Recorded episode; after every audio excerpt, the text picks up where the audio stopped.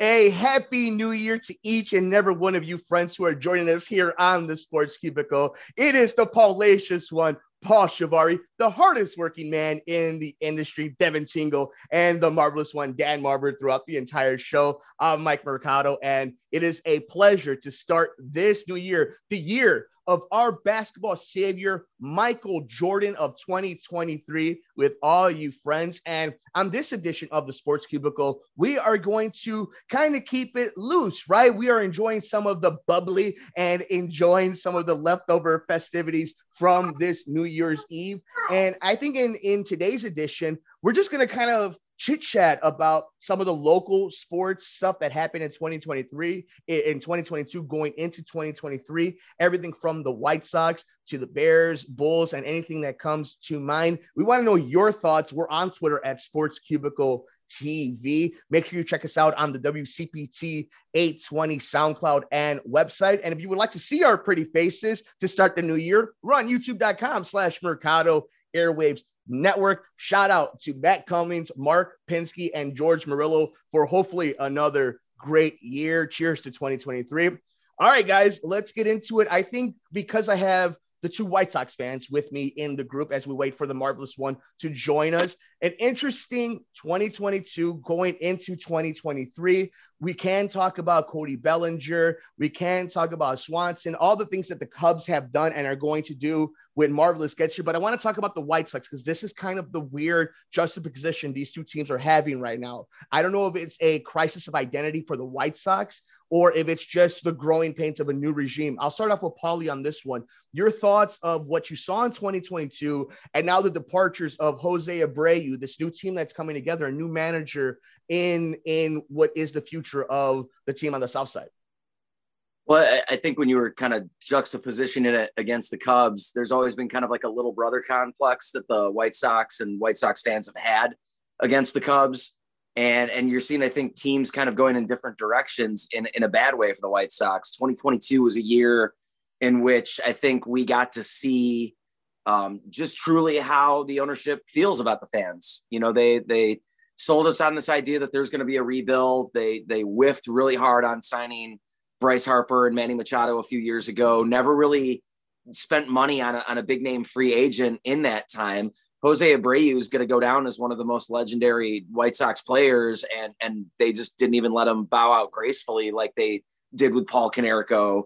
Um, you know, and not to say, you know, Frank Thomas didn't even have that either. I mean, Kenny Williams literally called him an idiot right after they won the World Series and never re-signed him. So I guess it's on brand for the, the organization, but you know, just the, the hubris of, of Tony La Russa. And, and then the way, you know, I mean, he had health issues and that's how he bowed out, but that almost felt like a convenient story to just make him disappear when, you know, he wasn't being accountable for the mistakes that he was making, including, you know, uh, I, I want to say E S P N or Sports Illustrated picked the um, uh, walking Trey Turner with two strikes to allow for Max Muncy to hit that home run back in June is one of the worst uh, sport decisions of, of twenty twenty-two. And, and it was. And then the fact that he doubled down after the game and was saying, well, have you seen Turner's uh, numbers with two strikes? And it's, well, yeah, in season, it was one sixty-seven. So you pitch to him. And, and even a simple probability would suggest that, you know, you should, you know, just pitch to the guy, you know, why re- refresh the count would just increase the odds of the inning being prolonged. So, yeah, it was it was a bad year. And, and I think um, follow that up with the free agency period. They never really addressed the second base situation, said they're going to work on it in-house. We have yet to see a press conference with the announcement of Andrew Benintendi. You know, so like that's there, there's some red flags there. Not like that red flag, though. Um, gotta get that in. I didn't realize, uh, though, to just time this out, I'm representing all my favorite teams right now. We got Liverpool, the White Sox, and then I didn't I just realized this. We got the Raiders. Hey, God, Paul, it's hope- a radio show. Well, that's for all the unfortunate people that see our ugly mugs and more yeah, unfortunate. No, no, it's not like we don't post this to YouTube or well, hold on. Here's the thing, though. Also unfortunate for your son, Paulie, who, if, if it falls down to his genes, good Lord, is that a bad trait of sports that he has? And, you know, if he's anything like me and my father, I never picked my dad's teams either. Good he's like him. a number two fan. I you think he was hope. a Cubs fan. Yeah.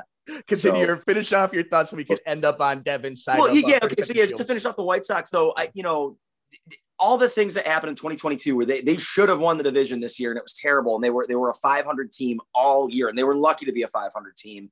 And, and you just, you know, the, the base running mistakes, the defensive mistakes, the managerial mistakes, the, the fact that they're not really attacking uh, the free agent market, the fact that they never rebuilt the farm system during the, the entire rebuild, you know? Um, and then, you know, like I was saying about Andrew Benintendi, and then, I don't know if you saw, they increased the the prices on certain seats around the ballpark. and, and so that, that would affect my, my cousin's season tickets.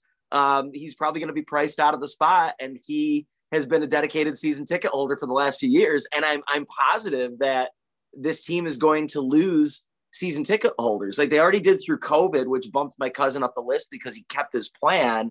And then you have this happen where you have certain sections, you know, within the section, there's three different price ranges. So this is a team that, you know, it's it's not even the bad optics thing or the, um, you know, they're, they're clueless. I think they know exactly what they're doing. And I think their thing is, yeah, we'll deal with it.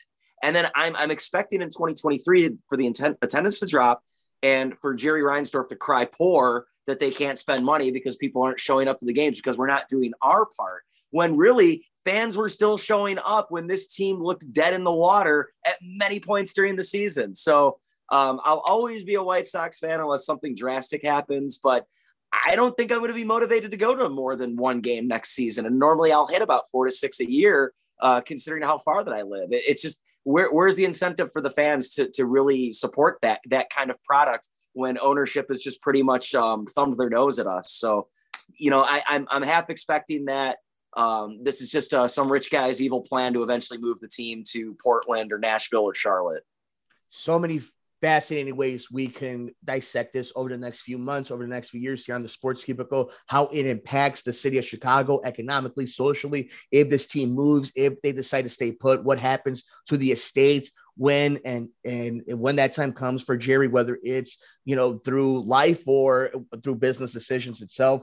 But, you know, we mentioned here on the Sports Cubicle with Paulie Shavari, with Devin Tingle, the Marvelous One, Dan Marver, and myself, Mike Mercado, that you could see our ugly mugs over on YouTube. You saw all the fandom of Paulie, what he's wearing, over on youtube.com slash Mercado Airwaves Network. But Devin, if normally when you're on camera, we can see all the jerseys you were repping, all the teams you love, and this is one of them. The team on, at thirty-fifth and Shields, a team that promised a different attitude. And as we now see the former M V P find his home in Houston with another Chicago great, a Chicago player that lost, that won a World Series and lost a home here, ended up in Houston with Jose Abreu over there. And, you know, where you hear what Paulie has to say, your thoughts on what was a, what I think a, probably a frustrating season as we talked throughout this entire season, and what is going to be a very open-ended, confusing twenty twenty-three. Your thoughts on what you saw from the, the good guys on the South Side. Well, I got to push back against you, Mercado. It actually was a little bit different. This wasn't like your typical White Sox season, because usually they're never predicted to do much, then get really good. Like good old two thousand five, we were predicted to finish third place. This year, they're predicted to finish in first, and I think ended up falling into third place. So maybe they did have a little bit of their brand here, but just a very frustrating kind of season here. And the moment they, and I mean, this goes back to twenty twenty-one, but the moment they brought in Tony La Russa, I don't I mean, I you can go to Paul. I don't know anyone who like was excited or like, this is the good move. It's like, I, that seemed to be a move universally hated by most of the fans there. And of course, just seeing the team this year with just so much just garbage on the field.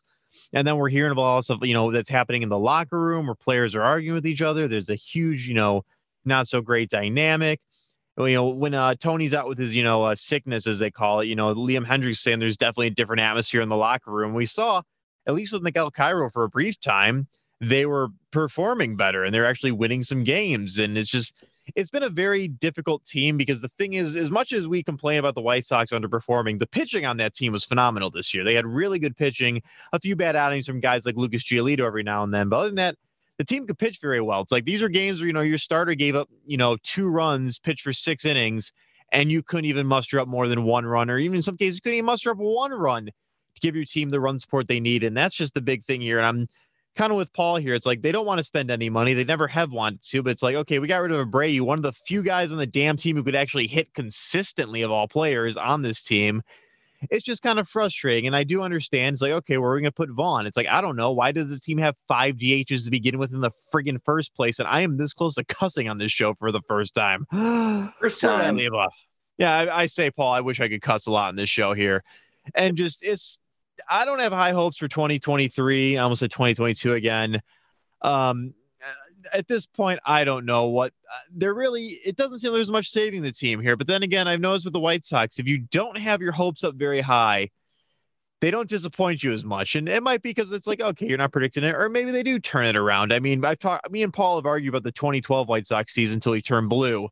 And here we are ten years later, still arguing about that crap. Just that's it. But um, I'm going to throw this back to Paul, and I see Marver. It looks like he's here. I think you two are the only ones who know uh, were around when the White Sox tried to move before and how the city of Chicago stopped them. So I'm not too worried about Jerry relocating this team just yet. Before we throw it to Paulie and to the Marvelous One about that, I think that's a good way that we can end this chapter of this conversation heading into twenty twenty-three on the Chicago White Sox before we head over to Waveland and Addison. And Paulie, I will I will start with you, and then we will move over to Marvelous to cap off this thought and head to the north side. But that idea, you and I have been talking about it forever, and we would love to hear the thoughts of our awesome audience here on W C P C over at Sports Cubicle T V.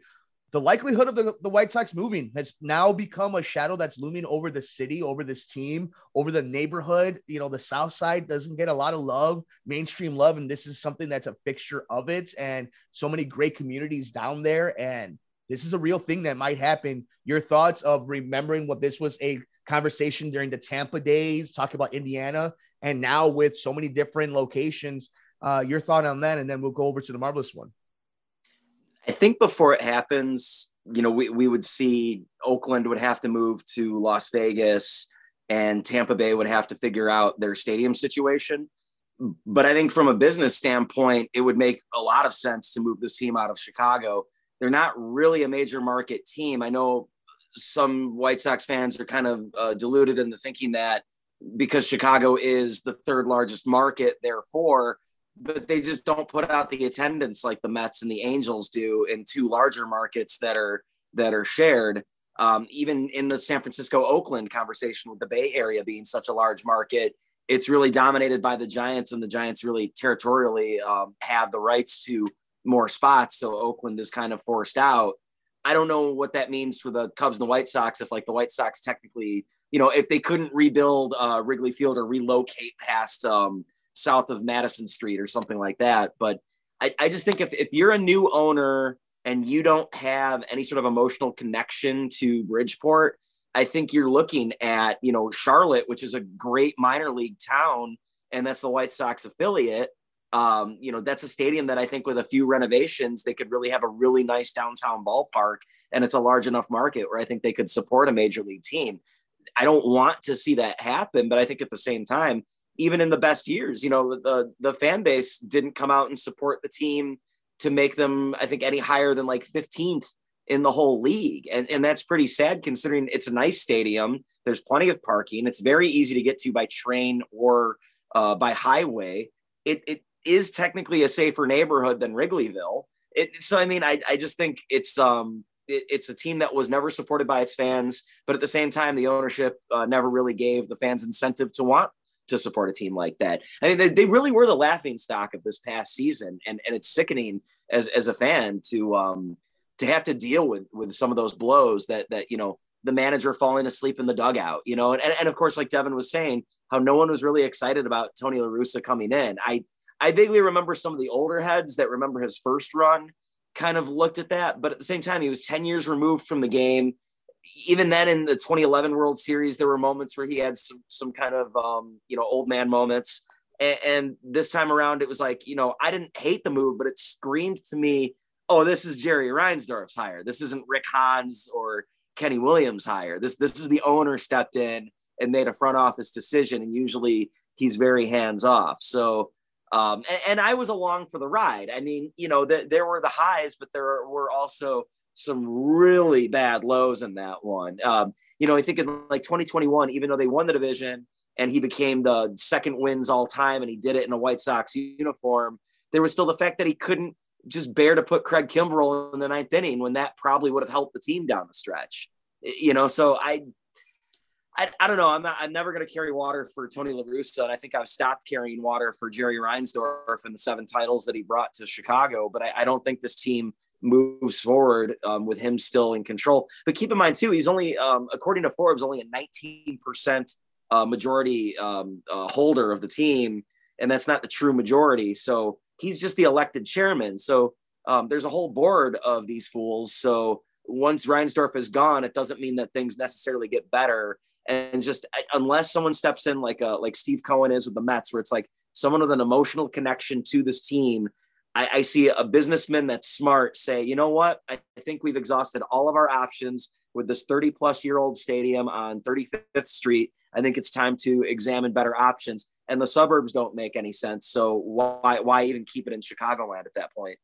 It's going to be so You've seen Major League too many times, Paul. It's yeah. I mean, God, God yeah. bless. Well, does it feel like it? I mean, when, when are we going to yes. get the propeller plane flying them to uh, all around the country for the road game? Well, when you find a catcher that's all the way in the Mexican League, so uh, that'll be uh, marvelous.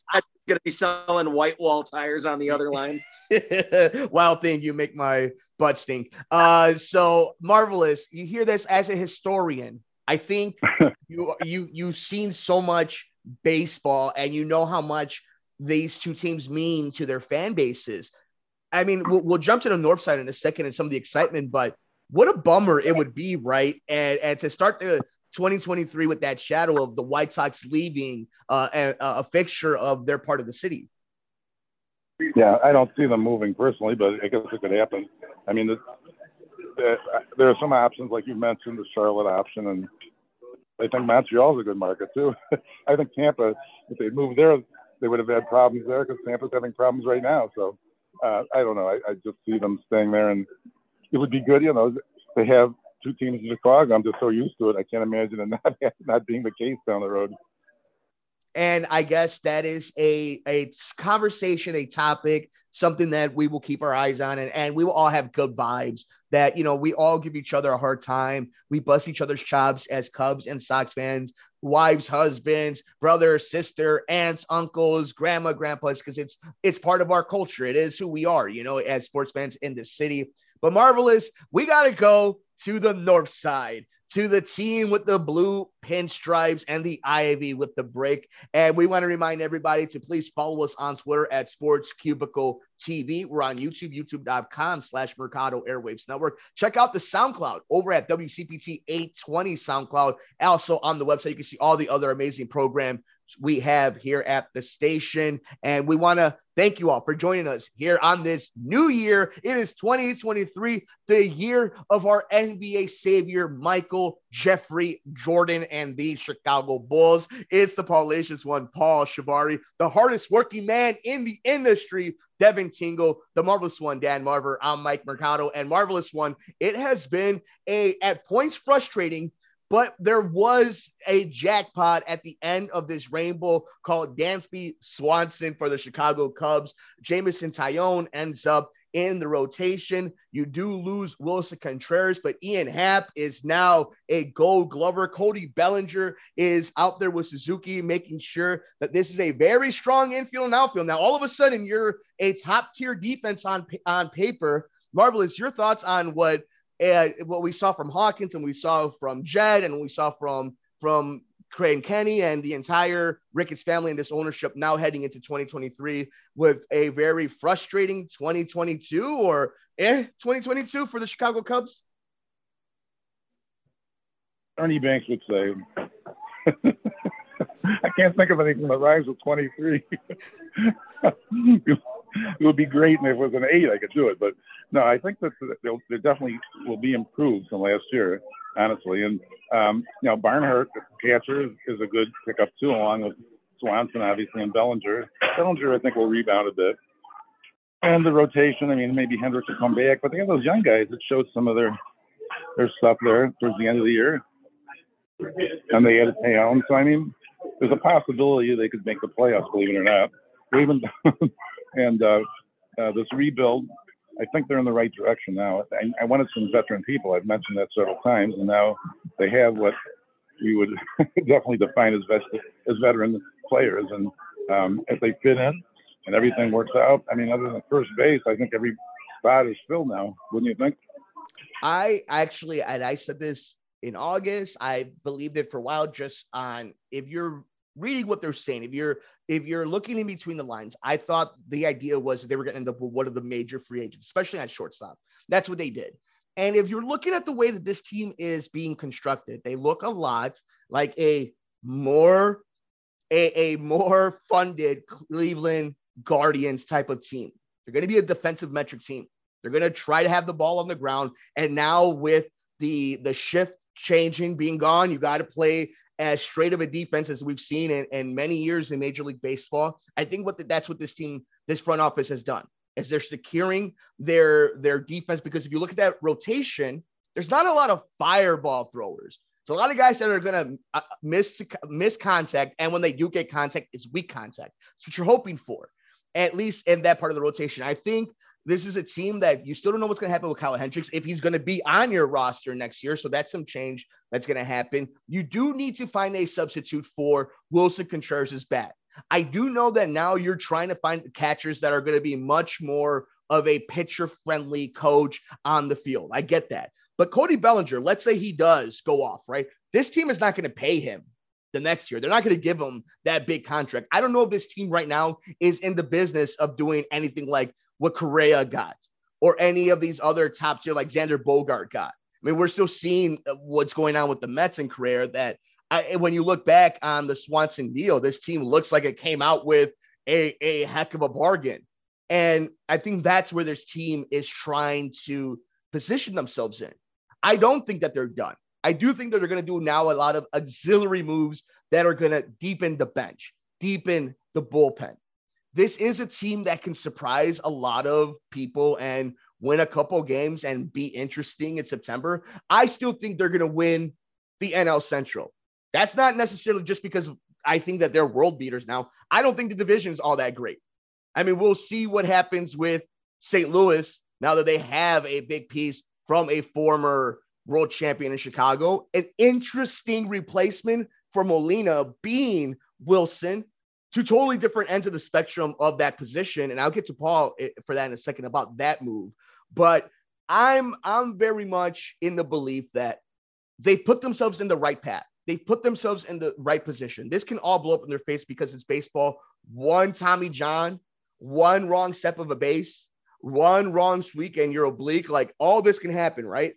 But if Cody Bellinger goes back to the medium, if Swanson is at projecting and stays where he is over the last four years, if Nico Horner is able to stay healthy, you, you, you're finding out what you have with Christopher Morel. You do have a lot of young pitchers coming up. You, you put yourself in the right path. It's all whether it all comes together. If you're lucky, if you get a break and you spend money in, with intelligence and some risk-taking. But before we throw it to Paulie about kind of the big picture of the N L Central, more specifically what happened with Wilson Contreras and some of the big moves coming into the Cubs, uh, Marver, any any kind of like final thoughts uh, going up in the cranium of what you saw in twenty twenty-two, but more importantly, what you're expecting in twenty twenty-three? Well, we have to keep in mind that even though they're, they're divisional alignments, they're really not the way they used to be. As I stated before, interleague play is going to be one hundred percent. You're going to play every single team. You're going to play Seattle. You're going to play, you're going to play uh, uh, uh, every team, Tampa. You're going to play Boston, play the Angels. It's just going to be a little weird, I think, schedule-wise. So I'm not sure how that's going to affect things, but you could have, you know, a five hundred team win a division as a result. Let's say the American dominates, uh, and the Cubs only play the Cardinals uh, two and two uh, visits, and one of the visits is to London, and that's the Cardinals' home game. So it's going to be kind of weird to me that there isn't going to be a lot of divisional play compared to what we're used to. So that makes me wonder how it will, you know, end up in the division. So I think they can win it, but it's not because they're going to do so well against the division. It's because they're going to do so well against the American League, oddly. So, but what the, they have the pieces in place to be better, and I think that they have enough to make the playoffs. To win the division, I don't know. But, you know, again, and they, they have, even they're doing their usual bullpen thing where they get a veteran reliever to come in that they'll probably trade at the deadline if they're, if they're a trader. So I think I think they're in the right place. They're, I don't think that they're going to win the World Series, but I think they'll make the playoffs.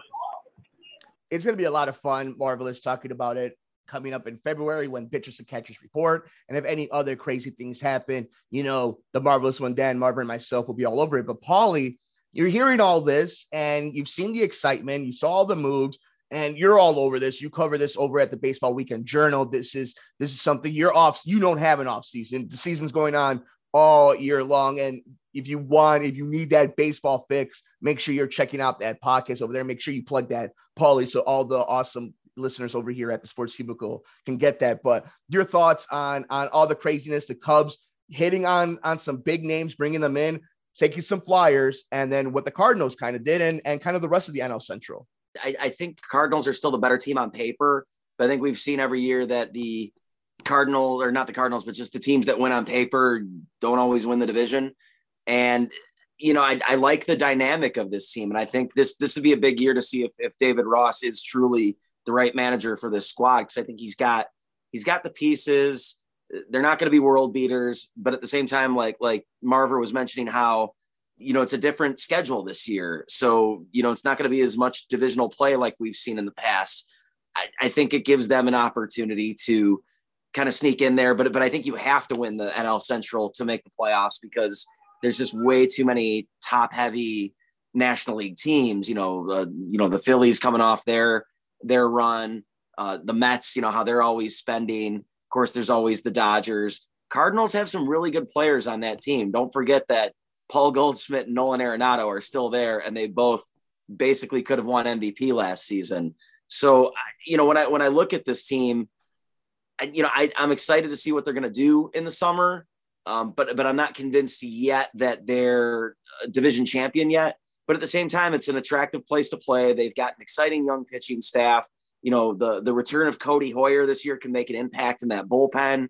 It's um it's going to be a fun squad to watch at Wrigley regardless. I don't think it's going to be too much of a train wreck, especially when you're in a division against, you know, Pittsburgh or Cincinnati, you know, and and and the Milwaukee Brewers, I don't think improved too much.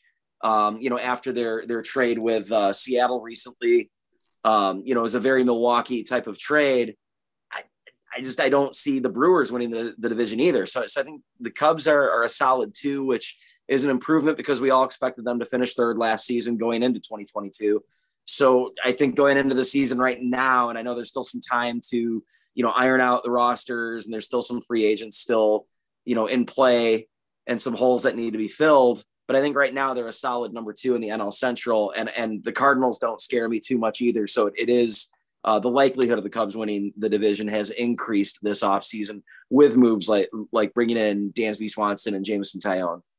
So where can the awesome people check you out if anything happens from now until February? If anything happens as, you know, from the White Sox point of view, over at the North Side with the Cubs, where can the, the awesome people check you out if they want some baseball twenty-four seven? The um the podcast is always up on, you know, Stitcher, Spotify, iTunes, all those good places. Um, you know, trying to put out content, you know, every week. Um, you know, I, I mean, that's that that's where I'm at. You know, it's it's mostly a podcast based uh thing. You know, I don't I don't really write much in the journal these days. Uh, but yeah, that's that's where where you'll find me. And of uh, you know, spring training is coming up. I think we just hit like the the off-season solstice in between the last out of the World Series and the, the first pitch of spring training or the first uh, workouts of spring training. So it's right around the corner, just a little bit more winter to go. Now we're in that weird uh, post-holidays malaise uh, before we get to uh, February and all the good things that come with that. And then before you know it, March twenty-ninth will be here and we'll be watching some uh, some baseball that counts once again. It's the Baseball Weekend Journal. Make sure you guys check it out with Paulie Dangerous, Paul Shavari, Our, our guy, uh, Devin, before we move on to what's going on in the future of the N F L and the Chicago Bears, you're kind of, you you heard everything that's happened from the side of the Cubs fans, a national expert's prediction and, and kind of idea. What are your thoughts as somebody who roots on the team of the South Side, but seeing what's going on and the North Side and the N L Central? Well, watching Cubs baseball last year was some of the uh, most uh, nauseating moments of my summer. And I mean, I was always rooting for the other team because I went to a few games with my girlfriend who is a Cubs fan. And it's just, it wasn't the best this year. And I mean, definitely nice to see one team in Chicago is willing to spend some money and make some changes here. Although let's take a look at the last guy who is twenty-eight years old that they signed from Atlanta to a seven year deal and how well he worked out, at least in the field, at least. But, you know, it's just, it's kind of a little more exciting that there's, you know, one team that is willing to make some, we're, I'm going to have to get one of those Stephanie Miller like buttons where I can just bleep myself out every now and then. Jesus.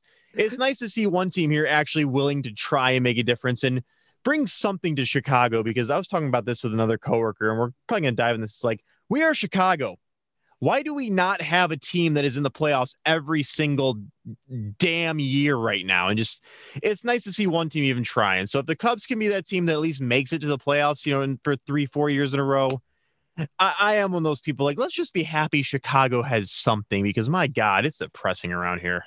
So we have about ten minutes left to uh, uh, with each other, a very awesome way to start the new year. All four of us around the cubicle talking sports. And I think for the last ten minutes, each of us spends a few minutes kind of talking about the winter sports. We're not talking about the Blackhawks. They haven't been forgiven and they suck. So we'll talk about them when they get either their number one draft pick or the old man dies. But before we uh, uh, move on and, and get ready for the rest of twenty twenty-three, let's go around the table. We got about ten minutes left on the clock, and we could talk about winter sports, whether it's what's happening with the Chicago Bulls or, since we do have a Raiders fan, your favorite team in the N F L or an N F L big story. And, and we'll start with the local Raiders fan here. You know, Paulie, anything that you've seen specifically about the Bulls that's interests you, or something that's kind of mesmerized you or infuriated you? A lot of stories coming up in Vegas itself of the N F L uh, in twenty twenty-two.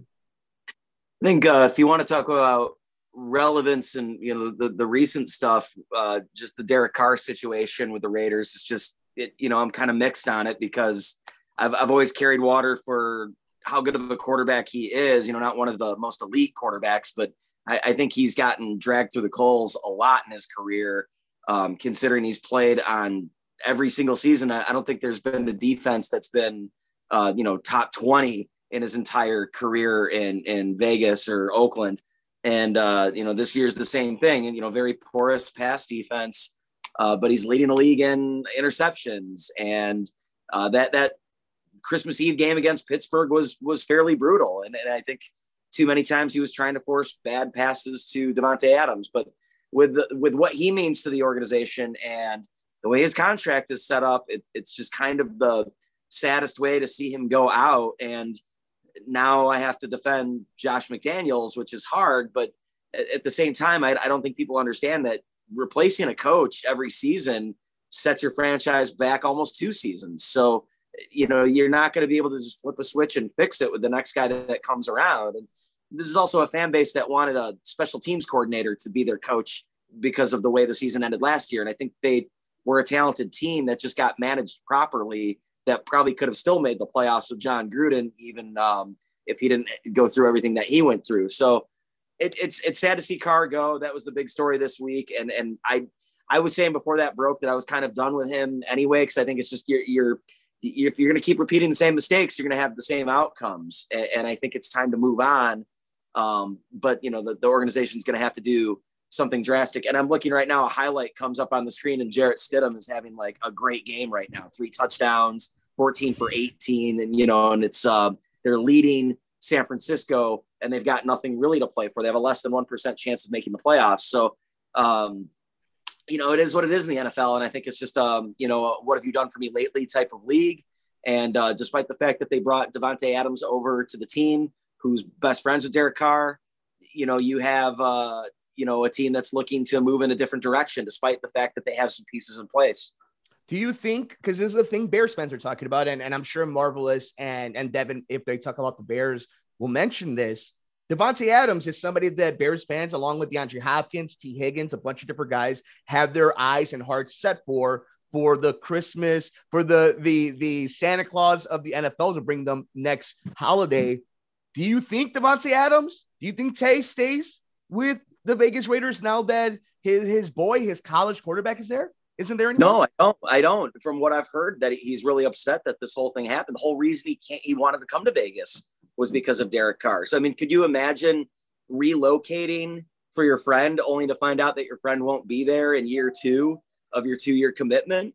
Um, and the Bears need the Bears need a wide receiver, and the Bears are sitting on either the first or second pick in the entire draft. And and I think if this is a team that's ready to to move on, you know, maybe you trade that pick and get Bryce Young. You know, I, th- I think, you know, out of Alabama, I think that's that would be the best move that the Raiders could make. And and of course, you have Tom Brady's offensive coordinator, and he's set to be a free agent this year. That's a rumor too, that he might be there, and maybe he's training his replacement, Bryce Young. But I mean, I, I don't want to get ahead of myself here, because it's, you know, we, we just got to get through the season. We still have to see if they trade or release Carr. Um, but I've sat through so many bad Raiders seasons that I don't think I'm clamoring to watch them, you know, retool this thing. You know, and I think they, they need a quick solution, but based on the way that they built that contract with Carr, they pretty much are either forced to keep him for two more years at a hefty price or move on from him now with a small dead cap hit of only five million dollars, which, which is pennies compared to what the dead cap hits are on some of the big, big quarterbacks in this league. So that, that, that stuck out to me. And, and, you know, I know we're in, you know, a Chicago market here and no one really cares about the Raiders like I do. So I'll, I'll revert it back to the Bulls, and um, frustrated that this season was supposed to be kind of a, a carryover from last year, where they were one of the better teams in the East and they've been struggling below five hundred, uh, games that they've been losing just late or just not coming back, you know, and uh, just, just small margins that they're losing by. And, and it's a hard team to figure out, because it's like you beat Milwaukee one night and then you lose to Cleveland, you know, and, and last year they struggled to beat the really good teams. And this year they're beating the good teams, but they're not beating the bad teams. So, you know, and then once again, you've got the whole, well, if you're going to keep, you know, bringing out the same guys, expect the same outcomes. And I, and I think, and Devin and I talked about this last week on the show, that we think with, you know, uh, Zach LaVine, DeMar DeRozan, and uh, Vucevic, you know, that's not really a, um, you know, the big three, you know, that you'd want in the N B A. You know, it's not the household name big three. So I think they're going to have to move on from somebody, uh, you know, whether it's uh, DeRozan or, or LaVine. And I, and I think that they, if they can find a better free agent, you know, that they, they got to pursue it. But I, I just don't think guys want to play for the Bulls these days. And and I think no matter who comes to the Bulls, they're always going to be compared to Michael Jordan. I think that that kind of rubs some guys the wrong way, where they, you know, it's very big shoes to fill. And, and the expectations are going to be really high for whatever superstar ever comes to Chicago. So, you know, I think they're kind of just stuck right now with what they've got. And I've heard you, you probably know about it way more than I do about, I've heard about the locker room, how there's been some frustration, particularly I think between LaVine and DeRozan. And, and I think that's always been a problem from day one, is who's the, the number one star of this team. And it always felt like to me that LaVine had the talent, but DeRozan's the one taking the shot at the end of the game. So, you know, I think, I think it's a team that already on paper had, had a problem to begin with. And, and some of these things are, are coming out right now. So we'll see. I mean, but at the same time, there's still half a season left to play. And what it's what the top ten get to make it into the playoffs with the play-in games. Yeah. So, you know, anything can happen come April, but, but it's just been what a lousy follow-up to what was an exciting season last year. And, and it's what we've always said, the toughest title to win in Chicago is number seven. And uh, Marvelous, I think this is a, it's great to transition to you. I mean, we, you and I do Bears Post throughout the entire season. Thank you to, to you guys for holding it down Christmas Day. But I mean, let's start with the Bulls. We have a few minutes here left in the show for you and Devin to kind of get off your chest what's going on on the for the, the West Side team and the team on the lakefront. But let's start with the Bulls. You're, over the last few weeks, Marvelous, your thoughts on this LaVine and and situation against him and DeMar and the entire team, how they're playing, and then we could talk a little Bears on what you've seen from Fields. But let's start with the Bulls. Well, the Bulls, obviously, LaVine, they decided to keep him, which was a you know a big move over the off season, and you know they showed some great excitement when the New York and Atlanta wins at the last second, but then they give up one hundred fifty points and they lose to like the worst team in the league. So they're quite inconsistent. But the odd thing is they have the same parts they had at the, the beginning of last year. And they were among the top teams in the league when they started out last year. And they and they, they can't ever seem to beat Milwaukee, but they did. So they're they're like Jekyll and Hyde. It's, it's, it's very odd. And like you say, the top ten teams make the make the playoffs in some, to some degree. And they may be able to sneak in the top ten. And you're right. You guys are right. They probably need some changes, but it isn't going to happen immediately. And they and they and they really uh, you know, set themselves up with LaVine and, and DeRozan. And if they're not getting along, well, then it's Donovan's job to make sure they get along, because uh, they're going to be together for a while at least. And then when this all comes together, we'll see what happens. It's a team that doesn't have a lot of draft capital, and the only thing they have when it comes to expiring contracts is Vooch. We'll see what happens with Ayo, with Kobe White, with some of these other players around them like a Caruso and whatnot. But it'll be something that Marver and I will be covering throughout the All-Star break in February, the trade deadline in a few weeks into that, and of course heading into April and this summer. But Marvelous, before we head to Devin, I need your thoughts on some some talk on the lakefront. I went to Bears Eagles before I head to Florida for my Christmas vacation with my amazing family, but it's been some amazing highlights for Justin and frustrating losses from a team that we knew is going to be bad at this point. And now it's all about how high of a draft pick can you get. Your, your few thoughts heading out of twenty twenty-two into twenty twenty-three for the Monsters of the Midway. First, I want to make sure that you recover from your pneumonia at the Eagles game. We had like fifteen layers of coats, I, I understand. That was the uh, had to be the coldest game ever played in the lakefront, that's for sure. But in terms of today, I mean, if you just watch the game from, from the opening kickoff and the Bears driving down and getting the touchdown, they look like a, a, a terrific team. And considering that's all that I actually watched,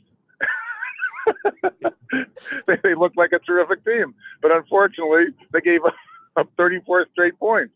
Now, Matt Eberflus now has the dubious distinction of having the longest losing streak of any head coach in history of the Bears, nine. So it makes you wonder about The fact, about what his uh, skill set is, as opposed to, I mean, obviously they've had a lot of close games, and Fields has shown his great skill, and they have, you know, using his running ability, even having Komet hand off to him. I mean, there's, there's a lot of good things going on, but the fact of the matter is they still lost nine in a row, which is good because they're going to get the first or second pick, but uh, it's ugly. And the funny thing is, you got these eight and eight teams, Seahawks, Commanders, Packers, Lions, et cetera, that have playoff opportunities. So, I mean, it's not a big jump to get to like eight and nine or nine and eight. So uh, that's that's my minimal hope for them going forward. So it'll be something that we have our eye on this whole offseason. Hopefully Justin stays healthy. Devin, the floor is yours. What did you see over at the Madhouse on Madison and over at the Lakefront? Uh, it's been a at times frustrating, at times confusing, and even worse, if boring for either one of these teams. But your thoughts about Fields, about LaVine, about everything you've seen from our winter sports. Well, I'm a little, I, I'm, I want to, I am a little upset with LaVine and the whole, we gave him this big contract in the offseason. Now he's like, trade me. And I'm like, I'm kind of torn the whole, it's like, yeah, I want to see him at the same time. It's like, we gave you everything you wanted right here, bro. And this is how your attitude is going to be. And that's kind of all I'm going to say there. We and Paul did discuss this a lot. I think this might be the time where, you know, a, a rebuild might be needed here, because this team just, they seem to be a real surprise out of water. I was surprised fish out of water story last year, but looking up the uh, standings of the uh, East, there are two teams in the top ten that have an under five hundred record, and that is the Hawks and the Bulls. So there is still some crazy hope that they can sell those Magic t-shirts and make that money there. Justin Fields is looking very... Uh, let's let's not discuss today's game where he didn't look so great with seventy-five yards, one touchdown. I mean, he did rush for one hundred thirty-two, and as I was talking to Mercado before the show, he is so close to breaking Lamar Jackson's record, but someone here doesn't want that. I'm like, okay, I, I'm torn here. Agree to disagree. I mean, I, I once let him break the record and then just pull him out. Pull him out. Put put Paul Paul's I'm boy okay with Nathan that. Peterman in. Paul can have the uh, greatest. um, can I say Paul? I can't say the word I want to say. Paul will be just ecstatic in a room that magically becomes filled with white happiness. We'll just uh, leave that Weird. one it's there. It's almost like I predicted that uh, in garbage time you'd want Peterman to come out there. I'm not doing it's this. Like, I'm not yeah. doing this. We're not doing this. twenty twenty-three. We're not doing this. Paul Asius loves uh, P C plus N P forever. We'll just leave it at that one there. But uh, let's go back with Paul in the whole thing about people like, oh, the Bears should go for Devontae Adams. Okay, let me get on to this. Stupid, stupid, stupid, stupid, stupid, stupid. We're going to trade the number one draft pick for a guy who's thirty years old as wide receiver.